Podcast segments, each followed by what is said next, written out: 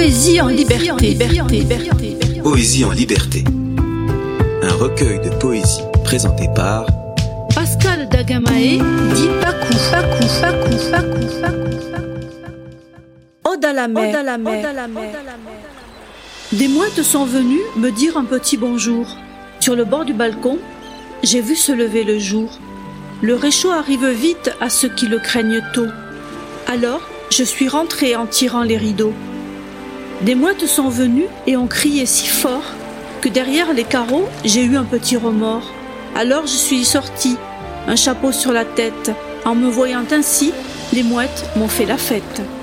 Radio Tridim. Radio Tridim. Tridim Radio.